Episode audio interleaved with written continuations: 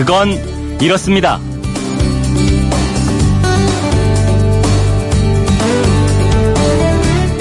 안녕하십니까 오승훈입니다. 여름철 냉방 적정 온도 몇 도인지 아십니까? 26도에서 28도입니다. 그러면 겨울철 난방 적정 온도는요? 18도에서 20도 사이인데요. 청취자 한 분이 이런 문자 보내셨어요. 사람 체온은 항상 비슷한데 냉방과 난방 적정 온도는 왜 차이가 나죠?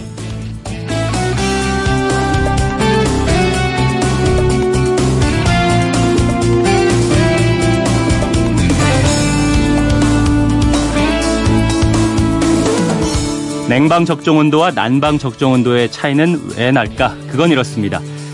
사람의 체온은 평소에 36.5도고요. 요즘처럼 폭염 상태에서는 37도 정도를 유지합니다. 우리가 체온 조절을 하지 않아도 되는 최적 온도는 18도고요. 어, 대략 16도에서 20도 사이의 온도에서 쾌적함을 느낀다고 합니다. 그런데 이 최적 온도는 바깥 기온에 따라서 그때그때 달라집니다. 즉 기온이 낮은 겨울에는 낮아지고 여름에는 높아지는데요. 따라서 실내 온도와 바깥 기온은 대략 5도 차이로 유지하는 것이 좋고요.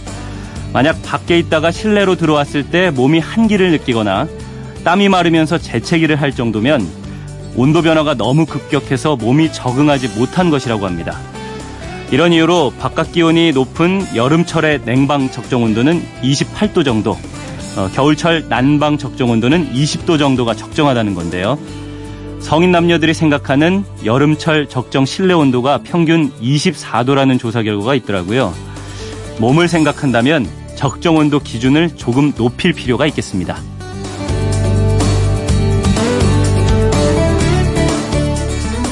8월 12일 일요일 그건 이렇습니다. 오승훈입니다. 활기차게 아침을 깨우는 스포츠 이야기로 문을 열겠습니다. 휴대폰 뒷번호 2933님이 이런 문자 주셨어요. 인도네시아에서 열리는 아시안 게임이 얼마 남지 않았는데요. 대회를 시작하기도 전에 해프닝이 많은 것 같습니다. 아시안 게임은 원래 좀 이런가요? 글쎄요. 원래 그럴까요? 스포츠에 대한 온갖 궁금증을 풀어드리는 스포츠 속 그건 스포츠 동화 김종건 기자께 확인해 보겠습니다. 안녕하세요. 네, 안녕하세요. 네.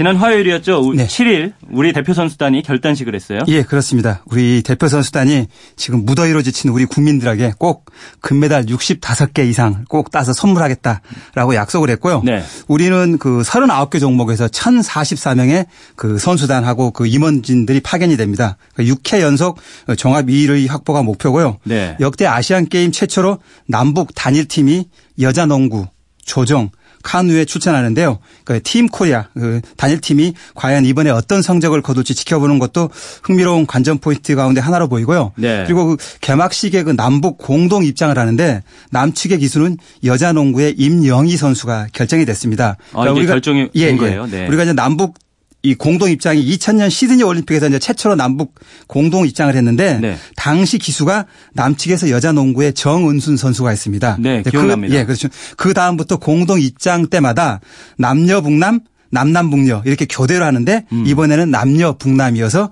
여자농구의 임명희 선수가 이렇게 결정이 됐습니다. 네. 그런데 2933님 말씀처럼 말이죠. 예. 이번 자카르타 팔렘방 대회에서는 시작하기도 전에 해프닝이 많은 것 같더라고요. 축구에서 지금 뭐 조추첨을 앞두고 거의 뭐 이건 이제 조기 축구에서나 볼 수 있는 일들이 벌어졌는데 예. 이게 어떤 이렇게 돼 버렸냐면 아시아 올림픽 평의회라고 이제 아시안 게임을 주관하는 OCA라는 단체가 있는데 예. 자기네들이 모든 경기를 할 수가 없으니까 각 종목별 또이 주관하는 연맹에게 이제 경기를 진행하도록 하는 거거든요. 음. 그래서 이제 축구 경기를 주관하는 아시아 축구 연맹 AFC에다가 참가국 이번 아시안 게임의 참가국을 통보를 하면서 네. 무슨 일인지 모르는데 실수로 그 팔레스타인하고 아랍에미레이트 두 나라를 빼먹고 줘버렸었어요. 아, 그래서 예. 이제 전체가 원래는 26개 나라가 돼야 되는데 음. 24개 나라만 된 거죠. 이제 이걸 가지고 AFC가 추첨을 했는데 나중에 보니까 이제 두 나라가 빠졌거든요. 네. 그래서 자기네들이 잘못을 발견하고 안 되겠다라고 이제 다시 이제 조추첨을 하기로 했었는데 예. 그렇게 해서 이제 다시 조추첨을 했었습니다. 그래가지고 우리나라가 속한 조에 아랍에미리트가 들어오는 바람에 우리는 한 경기를 지금 더해가지고 이제 걱정이 좀 많았는데 예. 이라크 축구협회가 최근에 그 16세 이하 대표 선수들이 이제 대회가 있는데 네. 여기에 대표 선수들을 내보내면서 그 이라크 축구협회에서 그 선수들의 연령을 속여가지고 이렇게 내보낸 게 나중에 발각이 되었어요. 여권하고 실제 선수라고 나이가 달랐던 거예요. 아, 연령이 언제 몇 살까지? 16세 이하가 돼야 되는데 예. 이 나이 많은 선수들은 뭐 수염을 깎아가지고 머리게 만들고 뭐 이런 식으로 아. 해가지고 냈, 었는데 했는데 예. 이제 이게 나중에 이제 그 공항에서 발각이 돼가지고 못 나가게 됐었죠. 그래서 이제 아 이게 굉장히 심각한 상황이 돼가지고 선수 연령을 속이면 안 되는 거니까 그렇죠. 이렇게 돼가지고 이제 이게 징계를 받게 됐었어요. 음. 그래서 이제 이라크 축구협회가 이 관련해 가지고 이제 이번에 그 아시안 게임 참가를 하느니 마느니 하다가 결국 포기를 했었습니다. 네. 그 바람에 결국 25개 나라가 돼가지고 또 한 번 더 추첨을 해가지고 이제 이제 마무리가 된 거죠. 그래서 우리는 다시 그 원래대로 돌아와 가지고 그 한 경기는 줄어들었습니다. 그건 아. 우리한테 좀 굉장히 다행스러운 건데. 그러네요. 하여튼 이 해프닝 자체가 거의 뭐그 추첨을 세 번이나 했었으니까 음. 상상하기 어려운 일이 벌어진 거죠. 예, 올림픽 같은 경우는 철저하게 준비한 느낌이 좀 많이 드는데 네. 아시안 게임은 대회 운영이 좀 매끄럽지 못한 그런 게 있나요? 워낙 많은 종목을 하고 이렇게 확실히 올림픽보다는 좀, 좀 떨어지는 게 좀 있습니다. 그래서 아, 예. 사고들이라든지 해프닝 같은 게 많이 발생을 하는데 예. 되돌아보면 그 4년 전에 인천에서 우리가 했던 아시안 게임에서도 사건 사고가 굉장히 많았 었습니다. 잘 음. 한번 기억해 보시면 나올 텐데요. 예. 그 당시에 우리도 그 대회를 상징하는 성화가 갑자기 꺼져버렸습니다. 음. 근데 그게 밤 11시 몇 분에 벌어난 그 일이어가지고 사람들이 많이 보지는 못했는데 한 10몇 예. 분 동안에 이제 어. 그게 벌어진 일이어서 네. 그냥 조용히 넘어가 버렸었는데 굉장히 큰 일이었거든요. 성화가 꺼져가지고 다시 이제 긴급히 다시 불을 붙이긴 했었는데 그랬군요. 이런 경우도 있었고요. 네. 그다음에 이제 아시안 게임이 이제 배드민턴 경기장이 그 계양체육관이라는 곳에서 열렸는데 여기가 환풍기가 달려 있는데 이 환풍기 바람에 셔틀콕이 영향을 받았습니다. 근데 이제 그걸 상대 팀들이 보고 아. 어 이상하다 한국이랑 하는데 왜 한국은 유리하고 왜 우리는 불리해라고 해가지고 아. 다른 나라에서 항의를 해가지고 이게 굉장히 좀 문제가 된. 이좀 했었었거든요. 네. 그런 것도 있었었고요. 그 다음에 이제 가장 중요한 게 뭐냐면 음. 개식을 하는데 성화 저마자 그러니까 이게 이제 극비의 상황인데 네. 조직위원회에서 모르고 탤런트 이영애 씨라고 하루 전날 발표를 하는 바람에 이 노출을 자기도 모르게 노출하는 바람에 이 소동이 벌어지기도 했었고요. 네. 그다음에 야구 경기를 하는데 태국 대표 선수들이 인천 문학부장에서 연습 경기를 하러 연습을 하러 갔었는데 음. 관계 그 일하는 사람이 없다고 조명을 켜주지 않았었어요. 아, 태국 선수들 연습하는데 그래가지고 네. 이건 뭐냐 한국은 해주고 우리는 안 해주는 거냐라고 음. 해가지고 역차별 논란도 있었고요. 그다음에 이제 자원봉사자들이 종합대회는 많이 있습니다. 근데 이분들한테 급식을 이렇게 도시락을 줘야 되는데 예. 도시락이 좀 질이 좀 떨어졌고 없어가지고 밥이 없어가지고 빵을 주고 이러는 바람에 이분들이 화를 내고 집단으로 현장을 떠나는 바람에 또 문제가 좀 됐었고요. 음. 그리고 이건 진짜 믿거나 말거나 한 일인데 카바드 경기장에서는 카바디는 뭐죠? 그 중동에서 하는 경기입니다. 이렇게 사람을 잡아당기는 강강솔레 같이 해가지고 끌어당기는 그런 경기가 있었는데 예. 이 카바드 경기장에서 경기 용역업체 직원 두 명이 예. 귀신을 봤다고 그래가지고 막 기겁을 하고 쓰러지고 해가지고 막 온몸이 떨리고 뭐 이래가지고 예. 구급차가 와서 이렇게 실어가는 뭐 이런 아. 해프닝도 있었습니다. 굉장히 많은 해프닝들이 워낙 많은 사람이 동시에 와서 뭐 만 명, 이삼 명 선수들이 와서 하기 때문에 예. 이런 일들이 벌어지는 거는 당연한데 음. 이제 특히 인천에서 하는 경우는 우리가 이제 매스 미디어가 발달됐고 그다음에 음. 많은 취재진들이 이제 들어가서 커버를 하다 보니까 이런 일들이 좀 드러난 음. 거죠. 음. 우리나라에서 했었던 인천 아시안 게임 때만 해도 굉장히 여러 가지 해프닝이 있었군요. 예, 예. 다른 대회에서도 해프닝이 많았나요? 아, 많습니다. 예. 그 2010년 광저우 대회 때인데요. 이것도 이제 우리 대표팀 야구 대표팀인데 네. 우리 대표팀 윤성민 선수가 출전 선수 명단에 빠졌는데 그것도 모르고 그 출전을 시켜가지고 마운드에 올렸었어요. 아, 예. 그래가지고 이제 사실 부정 선수인 거죠. 그렇죠. 그 바람에 공도 못 던지고 내려왔었는데 이게 어떤 일이냐면 그 예선 리그 대만하고 경기했었는데요. 이제 선발 유현진 선수가 던진 다음에 조범현 감독이 다음 선수는 이제 윤성민 선수를 내 가지고 이제 경기를 끝내려는 구상을 가지고 윤성민 선수를 딱 마운드에 올렸는데 나중에 보니까 이 선수 엔트리에 윤성민 선수 이름이 딱 빠져 있었었어요. 예. 근데 이게 뭐냐면 기억이 나는 것 같아요. 예, 우리 대표팀의 기록 당당하는 직원이 경기하기 1시간 전에 선수 명단 임시 라인업을 제출하는데 네. 여기에 선수 이름을 체크를 하는데 윤성민 선수만 모르고 빼버린 겁니다. 예. 그 바람에 이제 어쩔 수 없이 던질 수가 없으니까 음. 부랴부랴 이제 다음 선수 해가지고 봉중근 선수를 냈는데 몸이 안 풀려가지고 올라가서 뭐 안타 맞고 주자 내주고 그래가지고 하마터면 경기가 역전당할 뻔했던 네. 그런 일이 있었고요.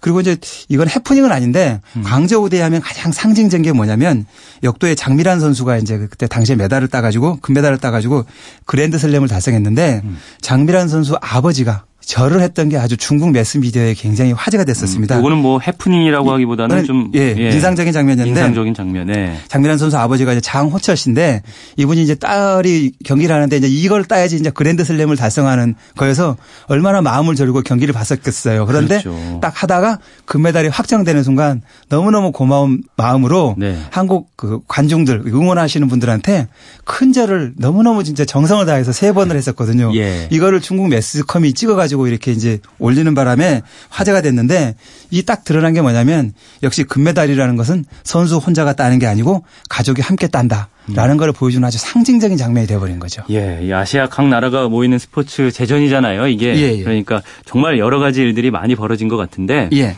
네. 또 다른 이야기들은 뭐가 있을까요? 이번에 이제 자카르타 팔렘방 아시안 게임에서는 네. 남북 선수단이 공동 입장을 하는데요. 예. 한반도기를 한번 유심히 한번 잘 살펴보실 필요가 아, 있을 것 같습니다. 이번에 이제 유심히 예, 예. 왜냐하면 2006년 도하 아시안 게임 때도 개식에 우리가 이제 한반도기를 두고 남북한 선수가 공동 입장을 했는데요. 네. 이때 조직위원회다가 이제 우리가 계속 신신당부를 했었거든요. 우리 한반도기에 꼭 독도를 표기해달라, 음. 표시해달라 그랬는데 이 사람들이 무슨 일인지 하여튼 안 했었어요. 네. 그래서 문제가 돼가지고 이게 난리가 나니까 대한올림픽 위원회가 그 폐회식 할 때는 자기가 한국에서 직접 만들어 가지고 그 한반도 길을 직접 공수를 했었었어요. 아 그럼 보통은 그, 그 깃발을 다 올림픽 위원회에서 조직, 그쪽 조직위원회에서 부탁을 해 준비를 해주는데 아. 그때는 이제 그쪽에서 처음에 이제 말이 어떻게 됐는지 안 맞아가지고 안 됐고 예. 다음에는 해준다고 약속을 했는데 그걸 못 믿으니까 음. 대한 올림픽 위원회가 이제 준비를 해갔거든요. 그러니까 이번에는 다시 한번 과연 어떤 한반도 기가 오르는지 한번 유심히 한번 살펴보면 예. 재밌을 것 같습니다. 예, 이제 관전 포인트까지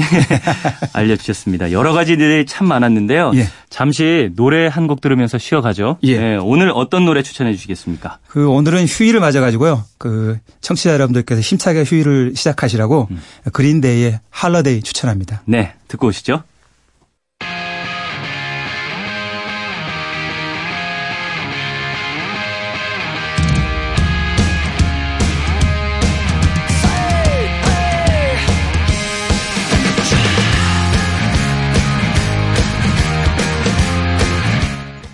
일요일에 만나는 스포츠 속 그건 이제 후반전입니다. 김 기자님, 네. 이 인도네시아는 적도 부근에 있잖아요. 네. 그래서 더운 나라인데 선수들은 체력 관리가 굉장히 중요하겠어요. 그렇습니다. 그러니까 그래서 선수들은 잘 먹어야 됩니다. 특히 이제 큰 행사를 앞두고 이제 굉장히 중요한 게 먹는 건데 예. 그래서 최근에 진천 선수촌에서는 우리 대표 선수들 위해서 지금 다양한 특식들을 많이 주고 있습니다. 그러니까 네. 잘 먹고 힘을 내 가지고 좋은 성적을 거둬달라라는 건데 네. 며칠 전에는 보니까 랍스타가 특식으로 나왔더라고요. 그러니까 예. 옛날 같으면 이제 상상도 못할 정도의 호사인데 이 맛있는 이런 귀한 특식을 마음대로 못 먹는 선수들도 꽤 많았습니다. 아니, 왜요?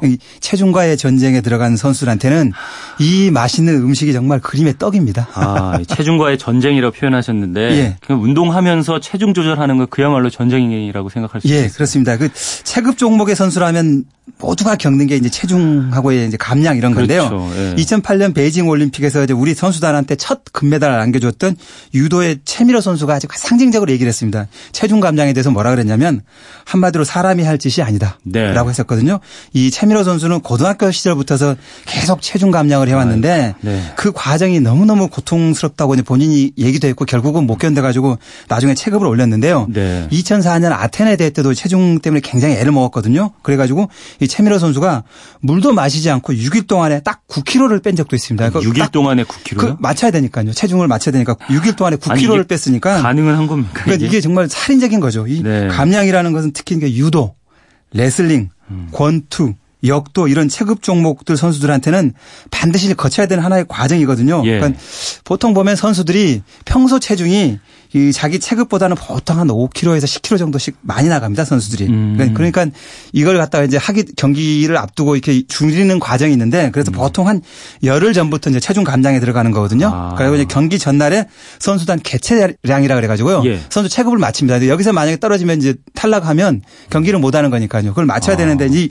이 여기에 통과하기까지 과정이 힘든 거죠. 그래서 이거 그렇죠. 하는데 이제 뭐안 뭐 되면 이제 뭐 굶기도 하고 뭐 예전에는 이 불법으로 이뇨제도 먹고 뭐 살도 빼고 이렇게 막 수분을 빼야 되는 거니까 이런 일이 있었는데요. 네. 이런 개체를 통과하고 딱 됐다. 이제 몸무게 딱 맞췄다라고 하면 그 통과한 다음에 선수들은 이제 죽이라든지 소화가 잘 되는 음식을 먹고 이제 다시 몸무게 좀 늘리죠. 그리고 음. 이제 하루 동안 여유가 있으니까 가장 자기가 먹고 싶은 걸 해가지고 다시 평소의 몸무게를 맞춰가지고 경기를 하는 거거든요. 그러니까 아. 이게 이 대회가 있을 때마다 보통 선수들이 막 5kg, 10kg씩 왔다 갔다 하는 거니까 이 과중이라는 게 이게 이 고무줄처럼 이렇게 몸무게가 늘어난 게 아니지 않습니까? 네. 그러니까 이게 힘든 거죠.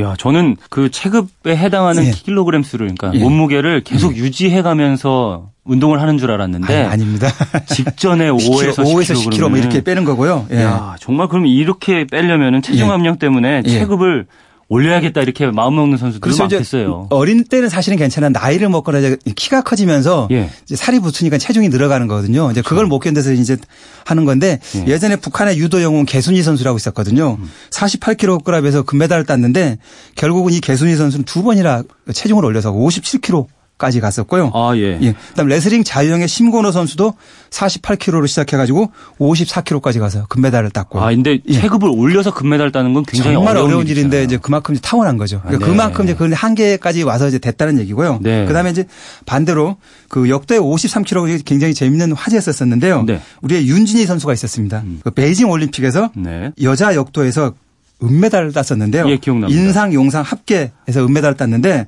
당시 그 벨로루시 선수하고 몸무게가 똑같았었어요. 음. 그래가지고 이제 기록이 똑같으니까 몸무게를 다시 한번 쟀었거든요. 우리 윤진희 선수가 몸무게가 150g이 더 가벼웠었어요. 네. 그러니까 거의 뭐 고기 반근도 안 되는 무게였는데 음. 그 바람에 이제 메달이 은하고 동하고 갈렸는데 나중에 시상대에서 이 벨로루시 선수가 음. 은메달 놓쳐가지고 몸무게 때문에 150g 때는 몸 그 메달을 은메달 놓쳤잖아요. 네. 우는 모습이 지금도 기억에 납니다. 이게 올림픽을 4년을 준비하잖아요. 예. 그러니까 그동안 흘린 땀이랑 고생 이걸 예. 생각하면은 예. 어찌 예. 눈물이 안 나겠습니까? 네. 그 우리나라 스포츠 역사상 그 레슬링에서 최초로 세계 선수권 대회에서 우승했던 사람이 있습니다. 장창선 선수라고 굉장히 유명했던 그 예전에 전설적인 레슬링인데 네. 자유형 플라이급에서 우승을 했는데 이 당시 우승이 개체량으로 1, 2, 3위가 결정됐던 아주 그 레슬링 역사에 남아 있는 그 음. 진기한 경기였었거든요. 그러게요. 이, 이 장창선 선수가 당시에 그 미국, 일본 선수하고 막 서로 물고 물려가지고 똑같이 이제 승패가 됐었어요. 네. 그래가지고 1, 2, 3위를 결정을 해야 되는데 이 미국 선수는 그 한국, 일본 선수보다는 몸무게가 많이 나가가지고 이제 이미 3등이 결정이 났었어요. 예. 그래서 일본하고 우리 선수하고가 이제 1등을 다쳐야 되는데 음. 이 장창선 선수가 먼저 경기가 끝났어요. 마지막에 그 일본 선수하고 미국 선수하고 경기였거든요. 예. 그래서 장창선 선수가 몸무게를 얼른 빼야 되니까 네. 사우나 독해 들어갔었어요. 계속 안에서 버틴 거죠. 예. 그래가지고 결국은 금메달을 땄는데 아 땄습니까? 예. 네. 하고 나중에 이제 마지막에 체중을 재는 순간이 왔는데 일본 선수는 급하니까 아무도 몰래 가서 피를 뺐다는 얘기도 있었어요. 어. 몸무게를 줄이기 위해서. 근데 그거는 예. 확인이 안 된 얘기인데 하여튼 뭐 그 정도로 치열하게 해가지고 결국은 근데 우리가 금메달을 땄었는데 예. 이 장창 선수가 당시 사우나 도크에서 얼마나 처절하게 그렇게 그 막 살을 빼려고 했는 가를 다른 나라 선수들이 다 봤었어요. 그때 소련 선수라든지 뭐 이런 외국 선수들이 봤는데 네. 그 다음부터 국제에 대해서 우리나라 선수만 만나면 음. 외국 선수들이 꼭 물어보는 게 그거였었습니다. 그 사우나 도크에서 뛰었던 그 미스터 장 지금 어. 뭐해? 라고 그 정도로 이 화제가 됐었던 워낙 유명해진 예, 사건이군요. 그랬었습니다. 아, 야, 이게 정말 메달 따기가 쉽지 않다는 생각이 드네요. 예. 네. 또 다른 어떤 뭐 해프닝 같은 게 있나요? 예. 그 개차라는 종목의 선수들은 보통 지역 훈련 이상으로 이제 체중을 빼야 되는데 음. 일단은 먹는 양을 줄이거든요. 그래서 목표 체중보다 좀 많이 나가게 되면 2, 3일 전부터는 아예 물만 먹는 거죠. 물만 음. 먹고 안 먹고 이제 버티는 거고 당일날 되면 이 운동선수 몸이 사실은 근육만 있거든요. 그러니까 사실 빠질 게 없거든요. 살이라는 게. 그래서 이제 예. 수분을 빼야 되는 건데 수분을 빼는 방법이 없으니까 그 이제 자주 화장실에 가야 되는데 이게 물도 안 먹으니까 화장실 갈 수도 없지 않습니까? 예. 껌을 씻고 침을 뱉습니다. 그렇게라도 해가지고 단 몇 그램이라도 줄이게 하는데. 그몇 그램이 정말 네? 소중하니까 네. 침이라도 뱉는 거. 근데 아니겠습니까? 이것도 목이 마르고 물을 안 먹으면 네. 침도 안 나오면 됩니다. 아. 그래서 그때 어떤 선수가 이 과정을 겪었던 선수가 자기는 이걸 해보고 나니까 네. 죽음이 뭔지 실감이 나더라. 아, 그 정도로 정말 힘들다. 네, 라는 거. 그래서 이제 이런 고통을 겪은 사람들은 네. 평소에도 이제 자기 한계 체중에서 한 3, 4kg 정도만 이렇게 주고 음. 사실은 이제 좀 초과하지 않으려 그러는데 네, 미리미리 대비를 이게 쉽지가 거죠. 않습니다. 그래서 그래서 이제 밥도 못 먹고 이렇게 하는데 그 예전에 그 장정구 선수가 음. 이 체중 감량에 대해서 정말 저한테 실감나게 한번 들려준 일이 있었습니다. 장정구 선수. 라면 권투 선수. 네, 프로 예. 선수인데 그 저랑 같이 필리핀 전지훈련을 갔었었어요. 예. 그래서 이제 제가 이제 전지훈련을 가가지고 장정구 선수한테 한번 물어봤었거든요. 아니 왜 권투 선수들은 이렇게 와가지고 이렇게 하는 겁니까? 라고 하는데 음. 장정구 선수 얘기가 뭐냐면 그 몸무게를 이제 자기는 한계 체중에서 10에서 12kg 정도가 나간답니다. 그래서 네. 경기 일정이 잡히면 자기가 이제 밥을 안 먹고 살을 빼기 시작하는데 이것도 한 5, 6kg 정도 빠지면 잘 안 빠진답니다. 근데 잠을 자야 되는데 잠이 안 온답니다. 배가 고프니까요. 그래서 이제 집에서 잠을 자면 모든 음식 냄새가 자기 코로 들어온답니다. 그래서 집안에 있는 사람들이 이런 선수를 두고 밥을 먹을 수도 없답니다. 음. 그래서 선수는 밖에 나가서 전지훈련을 한다라고 음. 이렇게 얘기를 했었고요. 그렇군요. 이 구기 종목 선수라든지 체급이 없는 종목 예. 선수들은 좀 낫겠어요. 체중 걱정 안, 하, 안 해도 되는 거죠? 아니 그렇지도 않습니다. 아닙니까? 배구 네. 선수도 네. 체중 관리를 합니다. 그러니까 몸이 무거우면 아, 예. 점프를 할 때 그 무릎이라든지 발목에 이상이 생기거든요. 음. 그래서 항상 선수들은 체중 관리를 하고요. 그 V리그 삼성화재 선수들은 항상 매일 아침에 일어나면 제일 먼저 하는 게 그 체중계 올라가지고 자기 몸무게를 써가지고 체크를 해가지고 적습니다. 그래서 그걸 보고 평소보다 뭐 500g, 뭐 600g 이렇게 늘면 그날 훈련량이 많아집니다. 네. 이걸 계속 루틴으로 해서 반복해 가지고 하는 전통이 있고요. 네. 그다음에 이제 아까도 얘기했던 이제 장정구 선수 있지 않습니까? 장정구 선수는 그렇게 해서 체중 감량을 하는데 이것도 어느 정도 이제 하다 보면 안 될 때가 있거든요. 예. 이제 마지막에는 극한 방법이 뭐냐면 결국은 딱 이제 이 개체량에 들어가서 만약에 실패를 했다. 그러면 몇 시간 남겨놓고 다시 한번 준비해서 들어가야 되는데 네. 이때는 어떻게 하느냐면 땀복을 입고 사우나 도크에 들어가서 줄넘기를 하는 겁니다. 주로 사우나군요. 네, 그렇죠. 그게 제일 가장 빠른 방법입니다. 네. 그래서 줄넘기를 시키는데 근데 장정우 선수가 해준 얘기가 뭐냐면 하도 하도 빼다가 안 돼가지고 이제 마지막에 사우나 도크에 들어서 땀복을 입고 줄넘기를 3시간인가 4시간을 하는데 밖에서 트레이너가 문을 잠갔답니다. 음. 그래가지고 이제 하는데 너무너무 고통스러워서 장정우 선수가 도저히 난 못하겠다 싶어가지고 울면서 트레이너한테 제발 지금 문 열어주고 저한테 물 한 컵만 주시면 제가 지금까지 권투로 해서 번 돈을 다 드릴 테니까 제발 문 좀 열어주세요. 살려주세요. 음. 라고 울면서 빌었는데 트레이너가 문을 안 열어줬답니다. 네. 그렇게 해서 결국은 했는데 자기가 결국은 버텨서 개체량을 통과하고 경기를 이겼다는 거죠. 음. 그래서 어떤 사람도 코치도 선수가 무슨 무슨 부탁을 해도 절대 안 들어준답니다. 네. 그 정도로 체중 감량이 잔인화되는 겁니다. 네, 후반전에는 주로 체중 감량 얘기를 많이 했는데 예. 마지막으로 이게 잘 먹어야 되는 선수들은 없습니까? 잘 먹어야 되는 선수 있습니다. 네. 그 이제 굉장히 복받은 선수인데요. 네. 사격 양궁 선수 전혀 그 몸무게랑 관계 없을 것 같은 생각이 드시죠? 예. 이 선수들은 잘 먹어야 됩니다. 어. 이게 왜냐면요. 이 종목은 어떤 종목보다도 스트레스가 심, 정신적인 스트레스가 심하거든요. 그렇죠. 예. 그래서 큰 경기를 앞두면 선수들이 식욕이 떨어집니다. 그 음. 그 예전에 사격의 진종호 선수도 이런 얘기를 해줬는데요. 큰 대회를 앞두면 아무리 맛있는 음식도 밥맛이 없답니다. 안 넘어간답니다. 그래서 살이 빠지는데 이 양궁이라든지 사격 이런 선수는 큰 대회를 앞두면 코칭 스태프가 일부러 맛있는 걸 마음껏 먹게 해주고요. 네. 그 다음에 또 어떻게 하냐면 그 대한체육회도 이제 올림픽 같은 큰 대회를 하면 우리 이제 한식 요리사를 데리고 갑니다. 국제대회 데리고 가서 따로 이제 우리 한식 선수 입맛에 맞게 해주는데 가장 신경 쓰는 종목이 바로 이 양궁하고 사격입니다. 워낙 효자 종목이기도 하고 잘 먹어야지만이 좋은 성적이 나오기 때문이고요. 또 다른 것 종목을 보자면 구기 종목 선수들이 사실은 잘 먹긴 합니다. 네. 그 아까 배구는 이제 뭐 감량 때문에 못 먹지만 다른 뭐 여자 하키라든지 뭐 이런 선수를 먹는 거 보면 상상을 초월하게 뭐 한뭐 뭐 여섯 개 일곱 개뭐 옛날에 윤성빈 선수도 막 여섯 개 일곱 개 먹었다 그러는데 네.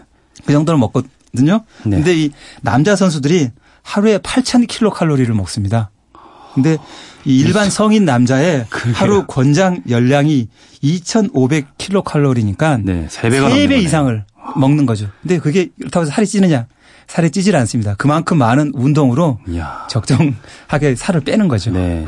체중 감량을 하든 뭐 아니면 잘 먹어야 되는 선수들이든 간에 예. 힘들게 준비하고 있네요. 운동이라는 것은 그렇게 힘들고요. 그래서 네. 이번 그 아시안 게임에 나가는 모든 선수들한테 이런 걸 생각하셔서 음. 많은 응원, 성원 부탁드립니다. 네. 이렇게 어, 아시안 게임 준비하는 선수들 그리고 전반전에는 또 해프닝까지 알아봤는데요. 오늘도 네. 참 유익한 시간이었던 것 같습니다. 스포츠가 궁금한 분들은 이거 그건 이렇습니다. 인터넷 게시판이나 MBC 미니 문자로 사연 보내주시면 오늘처럼 선정해서 궁금증 풀어드리겠습니다. 지금까지 스포츠 속 그건 김종건 기자와 함께했습니다. 감사합니다. 네, 감사합니다. SUV의 다이내믹에 대한 현대자동차 정동훈 연구원의 생각은 때려박는 게 dynamic이 아니거든요. 문제는 올라가는 RPM 바늘이 아니라 상황에 맞게 변속이 잘 제어되고 있느냐죠. 투싼의 dynamic은 이러한 세밀함일 것 같고요. balanced dynamic 투싼 페이스리프트 출시 현대자동차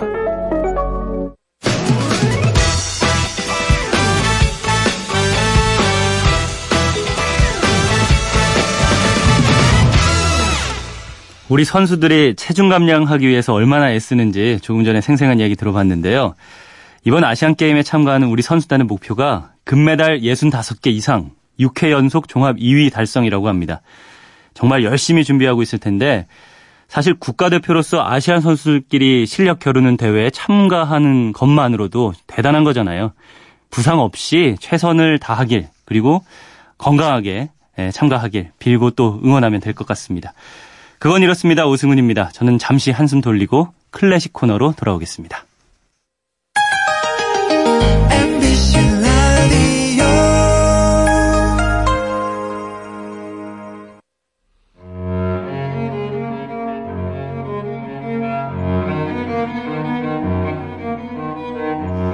클래식 음악도 듣고 지식도 쌓는 시간입니다. 클래식 아하 최영옥 클래식 평론가와 함께합니다. 안녕하세요. 네, 안녕하세요. 네, 지난주까지는 여름을 달래는 클래식 소개해 주셨어요. 맞습니다. 네, 오늘은 어떤 음악과 이야기일지 궁금합니다. 아, 오늘은 이번 주 광복절이 있죠. 네. 어, 그래서 광복절을 앞두고 압제와 찬탈에 대항했었던 민족들의 음악을 음. 준비를 해봤습니다. 지난주에 왜 그 마산 앞바다 그린 가구파 네. 이거 얘기하면서도 광복절 민족 이런 것들 그렇죠. 잠깐 언급했었는데요. 네, 맞습니다. 네, 어떤 음악일지 궁금합니다. 아, 아무래도 제일 먼저는 네. 어, 이탈리아 사람들이 제2의 국가로 생각하고 있는 곡이 있어요. 음. 어, 주세페 베르디의 오페라 나부코에 나오는 히브리 노예들의 합창이라고 하는 합창곡입니다. 네.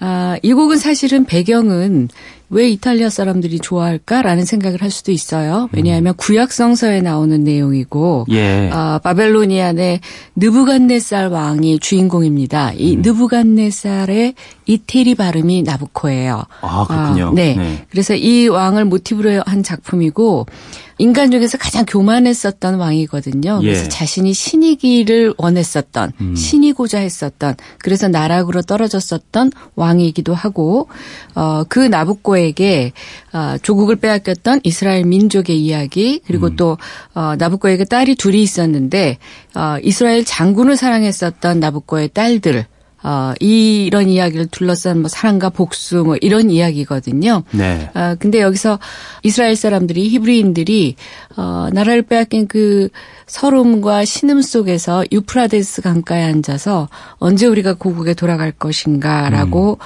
어, 시름에 겨워 부르는 합창 부분이 있습니다. 네. 이 부분은 이제 히브리 노예들의 합창, 히브리 포로들의 합창이라고 하는데 어, 이것을 당시에 이탈리아 사람들이 어, 무대 위에 올라서 이 노래가 울려 퍼졌을 때 음. 대단히 크게 감동을 했었던 곡이기도 합니다. 네. 어, 일단 음. 이곡 한번 들어보면서 우리 얘기를 계속 해볼까요? 예, 들어보시죠.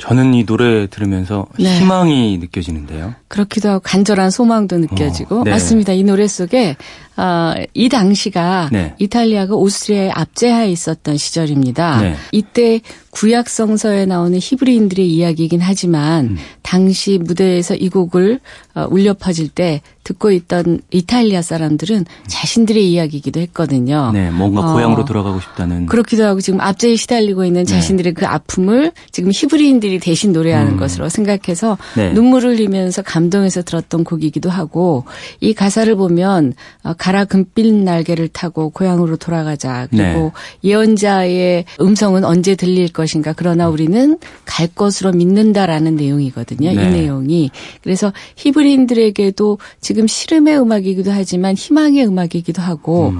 이탈리아 사람들에게도 언젠간 우리가 독립할 것이다. 지금 압제하에 시달리고 있지만 네. 이라고 어, 소망을 생각했었던 곡이기도 음. 합니다. 그럼 베르디가 이스라엘 민족의 이야기에서 영감을 받아서 이 곡을 작곡을 할 때는 네. 뭔가 그 조국의 당시 상황 이런 것들을 염두에 두고 만든 걸까요? 그러니 맞습니다. 음. 대단히 용감했었던 작곡가라고 할 수 있죠. 네. 우리로 치면 아, 이 일제 강점기에 시달리고 있는 우리를 빗대어 만든 작품을 무대에 올렸던 거죠. 네. 그러니까 굉장히 위험할 수도 있는 어, 그런 부분이었는데 베르디가 전하고자 했던 했던 메시지가 바로 그거였을 겁니다. 나도 그렇게 생각하지만 우리 힘을 내자라고 음. 생각했었던 부분이고 그래서 1842년에 스칼라 극장에서 초연했을 때 이탈리아 사람들은 눈물을 흘리고 감동을 하고 소리를 지르고 브라보를 외쳤다고 합니다. 네. 그래서 오페라라고 하는 것은 사실은 진행하는 중간중간에 앙코르를 외칠 수가 없어요. 음. 물론 초창기 오페라들은 앙코르를 많이 했거든요. 근데 예. 이제 어떤 문제가 있냐면 이게 극의 흐름에 지장을 받기도 하고 네. 또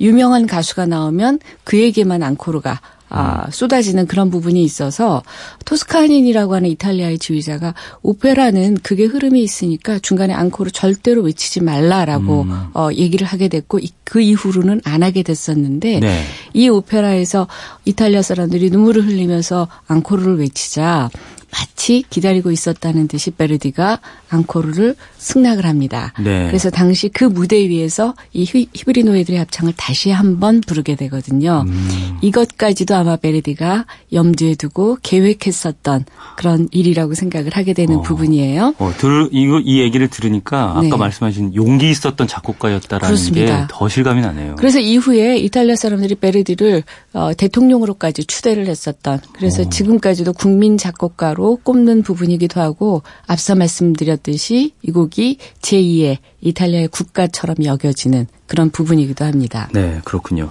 이 압제의 역사는 오스트리아가 뭐 이탈리아를 지배했던 그 네. 역사뿐만 아니라 세계에 정말 많은 역사들이 있잖아요. 맞습니다. 이런 비슷한 배경을 가진 음악들이 다른 나라에도 많을 것 같습니다. 많이 있죠. 음. 우리도 있지만 네. 어, 이번에는 핀란드에 관한 이야기입니다. 우리 핀란드 하면은 요즘 우리나라에서도 가구, 뭐 자일리톨 거, 뭐 휘바 이런 거로 굉장히 아, 많이 익숙한데요. 그렇죠. 1939년 11월에 어, 소련군이 핀란드를 침공했던 사건 아마 기억하시는 분들이 있을 겁니다. 음. 이것을 일명 겨울 전쟁이라고 하는데요. 네. 추운 나라 양쪽 다 추운 나라잖아요. 그렇죠. 그래서 북극 전쟁이라고도 얘기를 했었습니다. 네. 근데 추위에 관해서는 자신 있는 것이 소련 군이잖아요. 네. 어, 그런데 어, 이 공격에서는 소련군이 핀란드에게 밀렸습니다. 왜냐하면 네. 핀란드는 더 북극에 가깝기 때문에 추위에 대해서 더 강했거든요. 음. 그래서 소련군이 핀란드의 스키에 결국은 밀려나갔고요. 예. 대패를 하게 됩니다. 그래서 핀란드 이 스키 부대가 게릴라전을 시도하면서 종횡무진 활약을 펼쳤고 음. 이 무용지물이 됐다고 해요. 소련군의 스키가 이 핀란드 땅에서는 네. 어, 너무 열악 어, 엉성한 스키였다고 하죠. 아, 더 추운 데서는 조금 더 더 강력한 강, 예. 네. 그래서 그 스키를 노역해서 땔감으로 썼을 정도라고 아, 네, 하는데요. 네. 아, 물론 다시 전력을 가다듬어서 우세에 놓이긴 하지만 어, 아주 흥미로운 일이 벌어지게 됩니다. 음. 이 핀란드가 끝까지 저항을 했기 때문에 네. 소련군이 아주 이례적으로 아, 핀란드를 병탈하거나 위성국으로 만들지를 못하고요. 음. 결국 영토 일부를 인정하는 협정을 맺게 음. 됩니다. 네. 이거는 사실 소련에서 있을 수가 없었던 일이기도 한데 이게 왜 그러냐면 핀란드인들의 저항에 대해서 소련군이 도저히 이겨낼 재간이 없었다고 생각을 판단을 음, 했기 때문이죠. 대항이 너무 강하니까. 네, 강렬하게 저항을 하니까 네. 이런 저항을 받아본 일이 별로 없었기 때문에 소련이 이 부분을 그냥 협정을 먹게 되는데 음. 이게 왜 그러냐면 핀란드인들의 정신 때문인데요. 네. 핀란드는 12세기 중반부터 스웨덴과 러시아의 지배를 받아왔었던 나라입니다. 네. 그리고 1917년에 비로소 독립한 조국을 갖게 되는데요. 음. 이러한 굉장히 오랜 기간이잖아요. 12세기부터. 그렇죠. 어, 이 나라 저 나라에 의해서 핍박을 받았었던 네. 이 민족이기 때문에 비로소 독립을 했는데 이제는 잃지 않겠다는 투지가 음. 어마어마했었던 600년 거죠. 넘게 견뎌왔는데 그렇죠. 이제 드디어 독립을 했는데 또 다시 이러란 말이냐. 그렇죠. 그렇습니다. 네. 이러한 핀란드인들의 독립에 대한 열망, 정신 이 중심에 서 있는 곡이 아, 장 시벨리우스의 교향시 핀란디아라고 하는 곡입니다. 아, 이 곡에서도 저항의 힘이 느껴지나요? 네, 이 안에 핀란디아 일어나라라고 하는 곡이 들어가 있거든요. 네. 어, 그래서 그냥 그 가사 그대로 음. 핀란드인들이여 일어나라 이런 저항의 아주 대표적인 곡이고 핀란드를 상징하는 대표적인 곡이기도 하죠. 예, 들으면서 네. 얘기 나눠봤으면 좋겠어요. 그럴까요? 네. 네.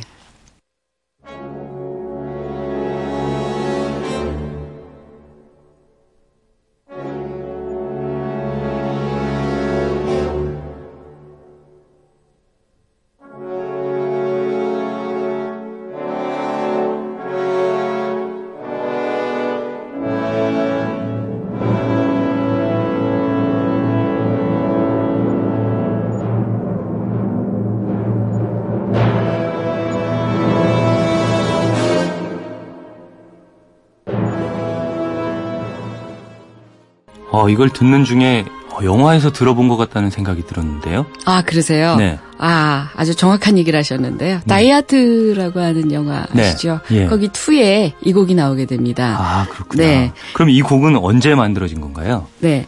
이 곡은요, 어, 핀란드가 니콜라이 2세가 다스리는 제정 러시아의 압제에 시달리고 있었던 당시에 만들어졌었던 부분인데요. 그렇군요.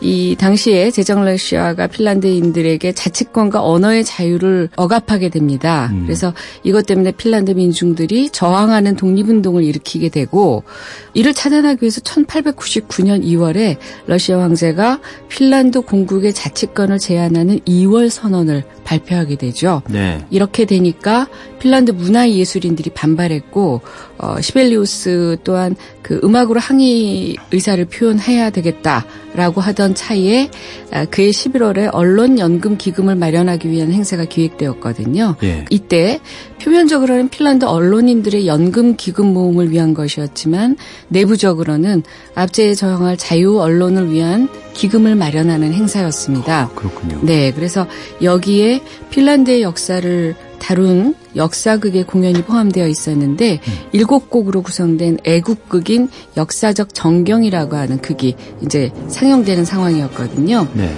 이게 어떤 내용이냐면 핀란드의 역사적인 장면을 묘사하는 작품인데 어, 러시아 정복자들이 저지른 파괴 그리고 조국 핀란드가 추위에 떨고 있는 아이들과 함께 눈보라 속에서 전쟁, 추위, 기아, 죽음의 위협을 받고 있는 장면을 묘사해서 어, 일명 거대한 증오가 음. 핵심인 그런 내용이었습니다. 요거를 이제 음악으로 다 표현을 했다는 거죠. 이제 이 부분의 피날레가 네. 시벨리우스가 작곡한 이 교향시에서 어, 그 멜로디를 땄던 핀란드여 일어나라가 들어가게 그렇군요. 됩니다. 네. 네.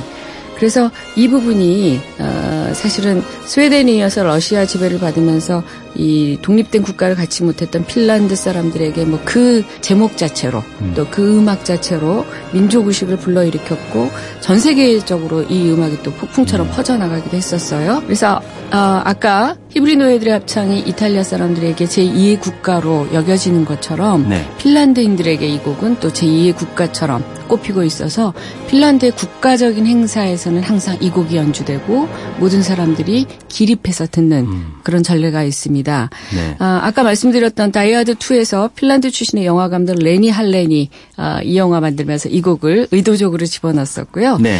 아, 우리나라에선 가사만 바뀌어서 찬송가로 불리기도 하고 요. 음. 또 아주 재밌는 것은 지구상에 잠시 존재했었던 아프리카 국가가 있는데 비아프라 공화국이라고 있습니다. 네. 이 공화국의 공식 국가인 떠오르는 태양의 나라로 불리기도 했던 재밌는 또 일화도 있습니다. 네, 이 압제의 역사 속에서 예술가들이 어쩌면 민족 의식을 일으키는 그런 역할을 했다는 게 네. 흥미롭기도 하고 또 감동적인 그런 생각이 드는 시간이었던 것 같습니다. 맞습니다. 네, 오늘 최영욱 평론가와는 여기서 인사 나누겠습니다. 오늘 말씀 감사합니다. 네, 감사합니다.